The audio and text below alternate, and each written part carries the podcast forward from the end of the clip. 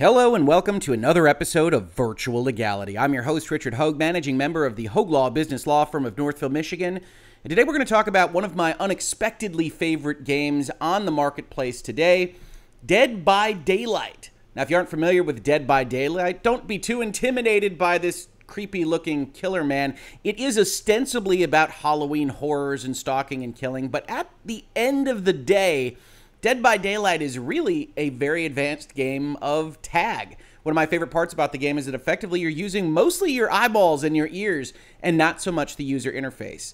As Behavior Interactive, the makers of Dead by Daylight, describe it, Dead by Daylight is an asymmetrical multiplayer horror game where one player takes on the role of a savage killer and the other four players play as survivors, trying to escape the killer and avoid being caught and killed. Now, a few years back, video games had a lot of these, a lot of asymmetrical multiplayer games. A lot of them focused on this kind of stalking in the woods, killer dynamic of Halloween horror. Dead by Daylight is one of the few games that really survived and thrived in that competitive environment. Now, on its, I think it's close to 5th anniversary, it is one of the more popular entries in this particular specialized genre, including from me. I put this in my honorable mention last year, if you saw this when we were discussing our favorite games of 2020, because it was in 2020 that I was brought to Dead by Daylight, but it didn't seem right to make it a game of the year for me, even though I've enjoyed it as much as I have, because it did come out 5 years ago. Now, with that popularity, Behavior Interactive and Dead by Daylight has found that people are willing to license materials to them. They've been willing to license things like Nightmare on Elm Street, Saw, Resident Evil, which was a big one that recently hit Dead by Daylight this year, Stranger Things, and we'll definitely be coming back to that, Ash versus Evil Dead, or just Evil Dead, or Army of Darkness, or whatever you want to take from that, Nancy from Stranger Things, more Resident Evil, Silent Hill, Halloween, Left 4 Dead, etc., etc. But, as you probably know, if you're a video gamer at all, with licensed material comes certain risks. And among those risks are that licenses in general aren't perpetual. We're going to be taking a look at an intellectual property license, just as a sample one that we look at from the Securities and Exchange Commission to talk about how an intellectual property license looks, what kind of features it has, but they aren't generally forever. And that's probably okay for most things. Most video games aren't going to be live services games that are going to be around for 5 years, but they are probably going to be around for at least a couple, which brings us to Stranger Things and today's story. So in 2019, Behavior Interactive, Dead by Daylight, announced that they would be bringing over Stranger Things to the Dead by Daylight environment. They would come with Steve and Nancy and a Demogorgon as the killer and a map set in the Hawkins Laboratory in Indiana, where a bunch of interesting things happen, especially in the early seasons of the show. As of yesterday, however, they also announced that it was going to be your last chance to buy these products, the Demogorgon, Nancy, and Steve, and put in their tweet that they are all going away as of November of this year, which, if you're keeping track at home, it's the 11th month of the year, it's the 8th month right now, it's about a 3-month window. You'll want to keep that in mind because that's how intellectual property contracts work. As you would expect on the internet, the usual folks started getting upset about this kind of thing. Here's the Reddit post with a 1.5 thousand upvotes from about 22 hours ago as of the taping of this video, talking about this particular licensed material going away and how that isn't what they want for Dead by Daylight. Now, there are other folks, obviously, it's a big conversation, and some folks are fine with it because the map's going to be leaving. A lot of people don't like that map. But that overall, Dead by Daylight had been trying to build this kind of menagerie of popular horror franchises, and to the extent that those can go away on a dime, that makes the whole foundation feel a little bit weaker. And that is, in fact, the case. And because they only announced it in September of 2019, or I believe August of 2019, we aren't talking about a long-lived property in Dead by Daylight. Yes, it brought me to the game, and I'm glad that it did, but it's going to go away forever. And dealing with that is something that Behavior Interactive has taken upon itself to discuss with its fan base, because I believe, and you can correct me in the comments of this video if I'm wrong on this, that this is the first time one of these pieces of licensed materials has been lost to Behavior Interactive and the game. So they put up an entire fact, which mostly repeats itself. It kind of sounds like a mantra or a spell that they try to cast with some of these sentences. We're not going to be going over all of it. I will, of course, link it. But basically what they're trying to say is it's going away, but you're going to be able to keep the stuff that you bought. As with all live services games, they say, frequent updates, additions, and the occasional change are to be expected. Now, we talk a lot about corporate messaging here, and I don't want to put Behavior Interactive in the corner on this kind of stuff, but when you are being asked about the removal of content, you don't need to elide the question in your very first sentence. We're all here reading this fact because stuff is getting taken out of the game. So you don't have to pretend that we're talking about updates, additions, or I guess removal constitutes the occasional change. You can just be honest and say, well, you know, sometimes stuff goes away when we license materials from third parties that we don't control. We'll talk about those contracts. That's understandable. You don't have to treat your fan base like they can't understand what's occurring when it's outside your control. With Stranger Things, our focus continues to be ensuring the legacy of these characters within our game for fans who have purchased them or plan to do so by November 17th at 2 p.m. Eastern. With the exception of the Hawkins National Laboratory, all Stranger Things content surrounding Nancy, Steve, and the Demogorgon will remain part of the Dead by Daylight experience. What will be the last date to purchase? We said November 17th at 2 p.m. Eastern. If I own the Stranger Things chapter or individual characters, will I still be able to play them? With the exception of the Hawkins National Laboratory map, all Stranger Things content, including characters, outfits, and perks, will remain playable. Will the map still be playable? No, we just said that. What will happen with my perks? We just said you'll keep them. What about achievements? You don't lose your progress on the characters that you already own. Here's an interesting bit. The achievements will be made generic so as to not specify Stranger Things, and if you had already completed the achievement, it will be automatically unlocked, presumably the new version of it. So they actually have to get rid of references to Stranger Things, with the one exception generally being as a negotiated point between them and Netflix, being that, hey, if our people spent money or time actually getting these characters, then you can't take those away.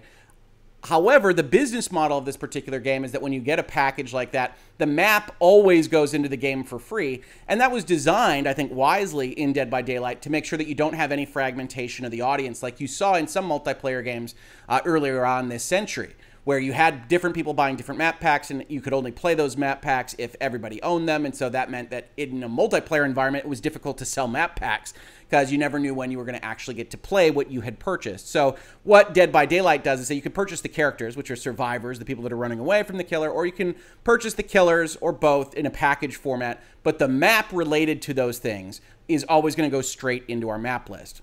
That said, Hawkins was some kind of development time. It was a map that some people like, some people don't, and it's going to go away within 2 years of its appearing on the platform, and no new content will be created after that November 17th at 2 p.m. Eastern deadline for Stranger Things. So it's an interesting setup, and one that I think is probably a little bit unexpected.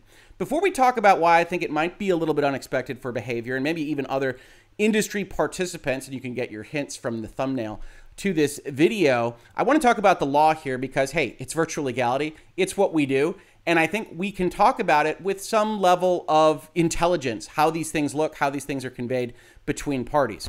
So let's take a look at one of those agreements that conveys intellectual property. Now, as I said, this is from the SEC. This doesn't relate to video games, but it does get the point across as to the kinds of things you have to include when you are licensing out your intellectual property. Now, Netflix owns Stranger Things. It's the ones that can make lunchboxes and t-shirts and hats. And yes, it licenses out its brand in Stranger Things and its characters and its plot points and its settings and everything else to those manufacturers, including manufacturers of video games, but it retains ownership of making Stranger Things stuff. It has that copyright that we talk about so often here in virtual legality. So in an agreement, a licensor, the Netflix of the world, says, hey, I'm the owner of the name and mark, let's say Stranger Things. Here in this agreement, it says CNL, and other intellectual property and proprietary materials that together constitute the brand image here by which licensor is known, but just in general, that constitutes the Stranger Things kind of concept.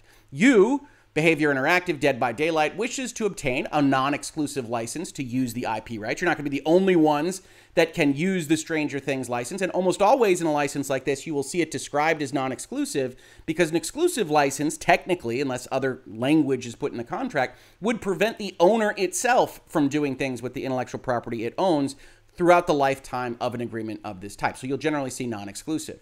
Then you'll have a paragraph that actually talks about the grant. To the extent licensor owns or controls the rights we just talked about, licensor grants to licensee, Netflix gives to Behavior a license during the term of this agreement to a non-exclusive worldwide license to use the IP rights, including without limitation the marks, only in connection with something. You will license out those marks to do something with them, to write a book, to make a lunchbox, here, to put characters and a level in your video game. So you'll be limited in the license that you get from the owner, both by term, the time of the agreement, and by the use that you have of it. Behavior Interactive couldn't turn around and make an animated Netflix or an animated Stranger Things show in competition with Netflix. That's not what Netflix licensed out. And this is part of what you pay lawyers for, is to suss out exactly what the parameters of an agreement of this type are. Continuing on, we see things that we expect when a licensor is involved. Licensor and its representatives shall have the right to oversee the use of the IP rights by licensee. Now, ordinarily, we'd see a little bit more contour here, but this is just a brand license and not something creative like putting video game characters in your video game. But you'll often see you'll have mandatory meetings. You'll have to get approval of certain artistic decisions that you'd make with incorporating another party's licensed materials, and they get in the contract the right to be a part of that process. We then scroll down, we get another affirmation. Licensee acknowledges and agrees that the IP rights it's going to be using, without limitation, the marks and the goodwill associated with the IP rights, are owned by licensor. We are talking about a license, not a transfer. So Netflix owns the rights to Stranger Things. It's not giving them up by licensing them out. And then we get a term provision. Here it says it will commence on the effective date, that's normal, and continue until the termination of a certain advisory agreement. So it was tied to a secondary agreement that was entered into between these two parties. That could be the case between Netflix and Behavior, but more often it will say this will go on for a year or 2 years with automatic renewals or renewals subject to the consent of the parties. We might reevaluate what the royalty rate is, what's getting paid between the parties, et cetera, et cetera. And then here in this provision, we see following notice of the termination of the advisory agreement, which is going to trigger termination under this agreement, licensee shall have no greater than 120 days to cease use of the IP rights, which is another kind of concept that you often see in these agreements to indicate that when somebody has in-licensed your intellectual property, there's a certain amount of commitment to that. They've designed a level. They've put in the effort to get their characters in the video game. And so very often you'll either have a notification period where 60 days, 120 days before the end of a natural lifetime for the agreement, the other party says, we are going to tell you that we're terminating right now so that you know, and you have that advance notice. Or you see here a transition period that says we get 4 months, we get 3 months. And it's worth noting when you look at the date that they continue to say here, November 17th at 2 p.m. Eastern, you're looking at almost exactly 3 months from when this notification is given to their customers. So that seems in all likelihood to match up with some kind of notice period for termination, some kind of transition period. And if they were being very corporate honest in a fact like this, they would say Netflix pulled the license, or we wouldn't agree to whatever Netflix asked for in terms of royalty increases, whatever it might be. However that happened, there was a license for these materials that allowed us to use Netflix intellectual property, and that license is ending. And no, that's no fun for the customers. That's no fun for the people that enjoy Dead by Daylight. That's not even fun for the people that just are on the Netflix side and love Stranger Things and maybe came over to Dead by Daylight because of that connection. But it happens. Now, one of the very interesting questions to me is why it happened. It seemed to be successful. People like the Stranger Things characters. They serve as advertisements for a somewhat dormant intellectual property. Stranger Things is going to be, I think, between 3 years between entries into their various seasons. And so I think it was helping, but Netflix has had a significant change in strategy that's been announced only in the past couple of months. You might have seen my video here in Virtual Legality, the Netflix of games might just be Netflix. And that was all based on some leaked materials that were eventually revealed to investors that said Netflix was going to be getting into the video game business. Now, fortunately, they actually talked about this with their investors a month or two ago, and we can see exactly what they're planning. We're also in the early stages of further expanding into games, building on our earlier efforts around interactivity, for example, Black Mirror Bandersnatch, and our Stranger Things games. We view gaming as another new content category for us, similar to our expansion into original films, animation, and unscripted TV. Games will be included in members' Netflix subscription at no additional cost, similar to films and series.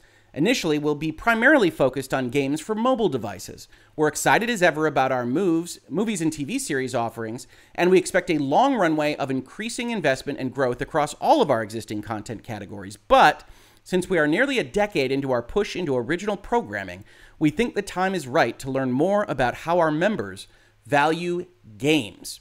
So Netflix, as a company, has announced that they are going to be internally making video games. And in that internal push, they're going to be trying to drive up the value proposition of the Netflix subscription. They're not going to be having people buy these things separately. And I say drive up the value proposition. Yes, they would like to drive up that value. They would also like to drive up that price. Undoubtedly, that's how these things work. So we'll see exactly what happens with their subscription pricing once this games initiative takes off. But as it stands right now, Netflix is positioning itself differently than it was positioning itself even 2 years ago. So when you ask the question of what's happening here, one answer possibly could be that Netflix is going to start pulling back all of its intellectual property and dealing with it internally. The value of this proposition, to the extent that it's being made, even if it's in match 3 mobile games, whatever it might look like for Netflix, is having a certain amount of exclusivity. You want to watch Stranger Things and then play the Stranger Things game? You don't leave to go to Dead by Daylight. You don't leave to go to somewhere else where we've licensed out this material. You stay in the Netflix ecosystem, you watch our stuff, and by staying in that ecosystem, hopefully we are getting more and more solidified in your keeping your subscription with us from the Netflix perspective. Now, the other thing that could be happening, of course, whenever you have a license canceled, especially on only a 2-year basis, which isn't a ton of time, especially for a live services contract, is that there could just be a difference of opinion. We mentioned that there could be a difference of opinion on a renewal fee, on what the royalties are, how much money Netflix is making. And one of the things that could lean you in that direction is that Netflix just announced a different partnership not a couple of months ago. Here we've got a PlayStation blog from July 12th announcing on July 13th that Stranger Things would be coming to a different multiplayer game called Smite, which frankly I don't like as much as Dead by Daylight, but reasonable minds can differ on these kinds of things. And the question becomes, is this a long-term arrangement? Should folks that play Smite and love Stranger Things be concerned when they see what happened to Dead by Daylight? Or is it just a move over to a company that maybe Netflix likes more or can get more money from on better deal terms? We don't know. What we do know is that Netflix has announced that they want to make more games like Stranger Things 3, the game. They want to make them internally, and they want to drive value to their specific ecosystem. So if I were guessing, purely speculation-based, I would say that Smite's relationship here is probably short-lived. It's going to be whatever the normal length of the contract is. No reason to get out early, but that Netflix is probably going to be trying to consolidate what it views as its strongest assets, its strongest resources, to give value directly to itself and its own enterprise, rather than splitting that money with other video game companies that are using their intellectual property. Will that work out? That's an open question. Certainly didn't work out for Disney Interactive every single time they tried to do it with their own intellectual property, which is why you see them licensing out that property and having great games come out of it, like Spider-Man from Insomniac. I enjoy the Avengers. I know people don't. So you can take that with a grain of salt, but that Disney has gotten better at moving that property out to other folks that make video games, and Netflix is going the other direction. So we'll have to see. But for right now, if you're interested in buying Stranger Things content on Dead by Daylight, you have until November 17th at 2 p.m. And you can see that referenced about 25 times in this particular fact. This has been Virtual Legality for today. If you enjoy talking about the business and law of video games, pop culture, technology, and the rest, please consider supporting the channel. We've got a Patreon you can check out. We've got other ways to support the channel that are shown in the description, or just subscribing, telling your friends, upvoting, downvoting. Having us appear on various forums that you might be on is very, very helpful, and I appreciate every little bit of it. If you caught it on YouTube, thank you so much for watching, and if you listen to it as a podcast, thank you so much for listening. And I will catch you on the very next episode of Virtual Legality. Virtual Legality is a YouTube video series with audio podcast versions presented as commentary and for education and entertainment purposes only. It does not constitute legal advice and does not create an attorney-client relationship. If you have legal questions about the topics discussed, please consult your own legal counsel.